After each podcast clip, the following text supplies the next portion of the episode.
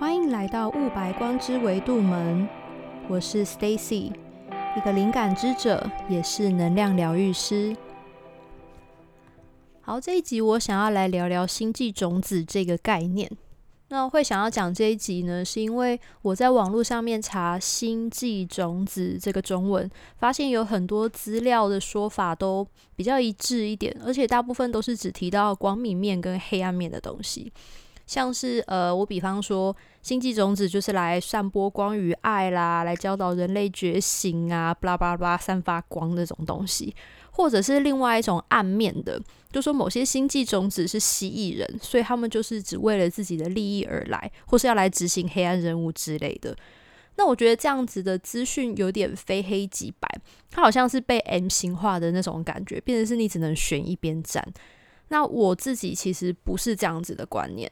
所以我只是提供我的看法，那大家可以选择自己觉得可以接受的，然后跟你有共振的讯息，这样子就好了。我也不希望说，就是好像我讲的就是我才是对的，别人都是错的，倒也不是这样。因为我的资料也是我自己搜讯来的，那我的讯息也是高维度那边给我的，或者是我有去查一些英文的网站。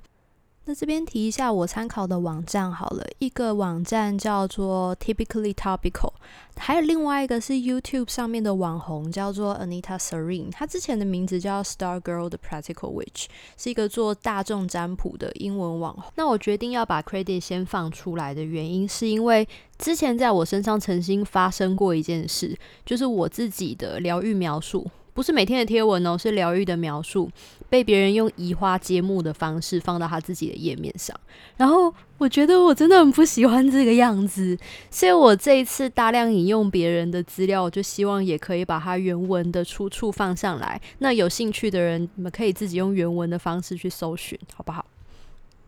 好，那我还是解释一下星际种子的定义。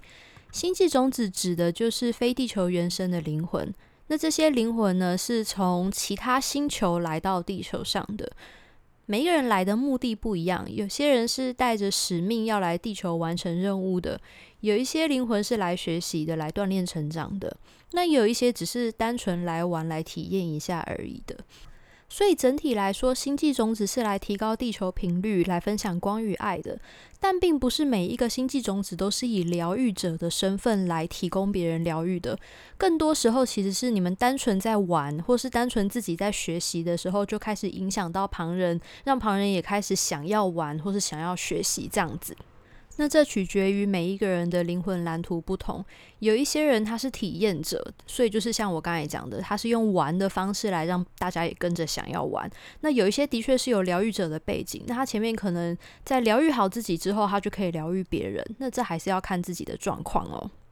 那讲到这边，我相信也有人会很有疑问，说那不就大家都是从星际来的吗？有地球灵魂吗？其实也是有的。因为我们每一个灵魂，它的最初源头都是造物主，我们是从造物主那边分离来下来体验的。那有一些灵魂，它从造物主分离完后，它就是一直都在地球上面体验，是有这样子的灵魂的。至少我之前在上疗愈课的时候，还真的有一位同学，他是这个样子。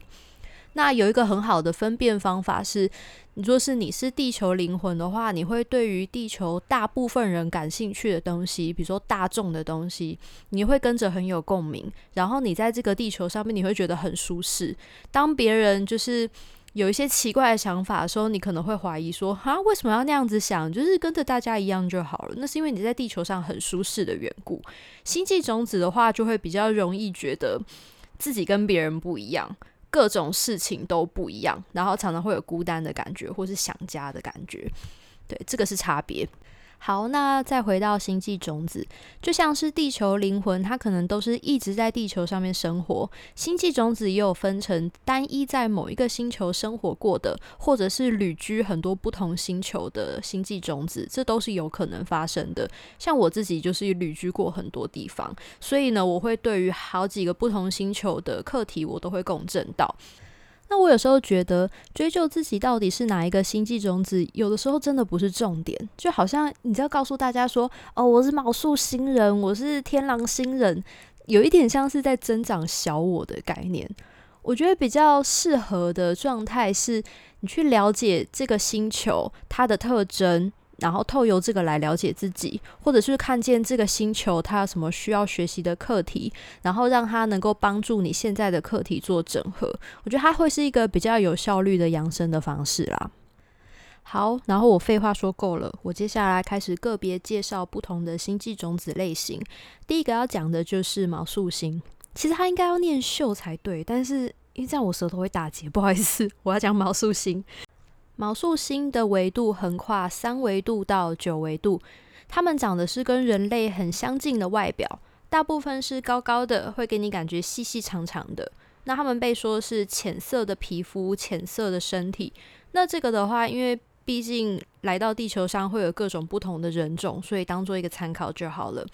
毛素星的特征会是。无论他年纪几岁，你都会觉得这个人保有赤子之心，那种很纯净、很童真的感觉。他们会跟动物还有植物很紧密，那是因为他们来自于整个宇宙最年轻的行星之一——毛素星是非常年轻的，所以这些灵魂也都是非常年轻的。毛素星人会是天生的共感人，因为他们的心轮特别的开阔，然后他们的。呃，能量场也是特别纯净的，这会吸引到很多宇宙其他的存有，会想要到卯宿星去做整合，整合自己的星轮还有那些特质。那他们又被称为宇宙的学校，这个并不是那种制式的学校，就是一种说法而已。那卯宿星人还有一个点是，他们对艺术其实蛮有天分的，尤其是对于那种。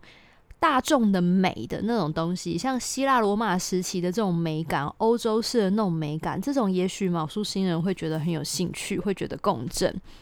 或卯宿星人有可能会发现自己就投身在希腊罗马时期过，或甚至是列穆尼亚时期、亚特兰提斯时期，那他们也会对于这种阴性的疗愈都会很感兴趣，像灵气啦、占星学啦，或是水晶疗法之类的东西。或艺术治疗啦、植物疗法啦这一类跟大地共振、跟宇宙共振，并且是阴性的疗愈能量，毛素星都会觉得很共振。然后他们也很能够协助别人开发别人的潜能。但其实卯宿星人他们有一个自我价值跟定位的课题需要被完成，因为自我价值不明确，但是过度开阔的心轮，导致于他们很容易吸引一些能量吸血鬼到他们身边。这样子不稳定的人会容易创造一些抓马在他们的身上，所以有一些卯宿星人他们到后面发展出来的会是喉轮比较弱，他们没有办法表达，或者是这个很强的心轮会其实会受到很多的伤害，这些都是属于。卯宿星人的议题，那卯宿星人呢，在地球上有可能会表现出没有自信，或是倾向于逃避的状态。比方说，因为像觉得地球的东西太痛苦了，他们没有办法承受这些东西，那让他们细腻的心灵很容易受到伤害，所以他们可能会沉溺于一些成瘾物质，像是抽烟喝酒啦，或者是疯狂打电动、疯狂追剧这样子，任何让他们分散注意力的东西。有些卯宿星人也有可能会关闭他们自己的感知能力。毛素星人可能也会觉得很难经营一段伴侣关系，因为知道怎么给爱，但是不知道要如何经营、取得平衡，还有维持那个界限。尤其自己本身的特质又容易吸引一些不 OK 的人来身边，这样的情况会更加的严重。但是这个课题其实也就是要让你们学会把界限拿捏好而已。还有找回自信是一件非常重要的事情，因为其实很多卯宿星人应该本身条件是好的，可能其实长得很漂亮，或者身材其实很好，他有很多的条件，只是他不懂得如何看见自己而已。所以看见自己，拥有自己的自信是卯宿星人的课题。好，然后我第二个要讲的就是仙女星。其实跟卯宿星人比起来啊，仙女星算是在地球上比较少的族群。因为仙女星的星球离地球据说是有好几百万光年啊，他们的维度呢是横跨到十二维度，十二维度是真的很高，所以他们的身体呢不会是以三维的肉身形式存在，他们会更像是光体或是类似以太体的那种方式，就看到可能是一片雾或者是一团光而已。好，那仙女星人的能量会被说是很接近天使或是大天使，那有可能他们真的是天使，我们真的不知道。对，那如果你觉得自己跟天使的连接很深，或是你认为自己是一位地球天使的话，你有可能是一位仙女星人哦。然后仙女星人的部分的话，我想要先说。他们通常会很难适应地球，因为他们原本的频率实在是太高了。你想想看，一个人如果他只体验过爱跟慈悲，他从来都没有感受过什么是负面的话，你想想看，他们来到地球要感受的那个反差有多大？所以仙女星人呢，他们来到地球，第一个会先因为三维肉体很沉重，他们会觉得很难受，然后再来还有就是他们要面对集体意识的那种框架跟束缚，有很多人可能会觉得很抗拒，尤其是这种对女性的框架。这会让他们觉得地球很烦、很重，又很讨厌。他们有很多人可能会很想家，觉得为什么要来这边绑手绑脚的感觉。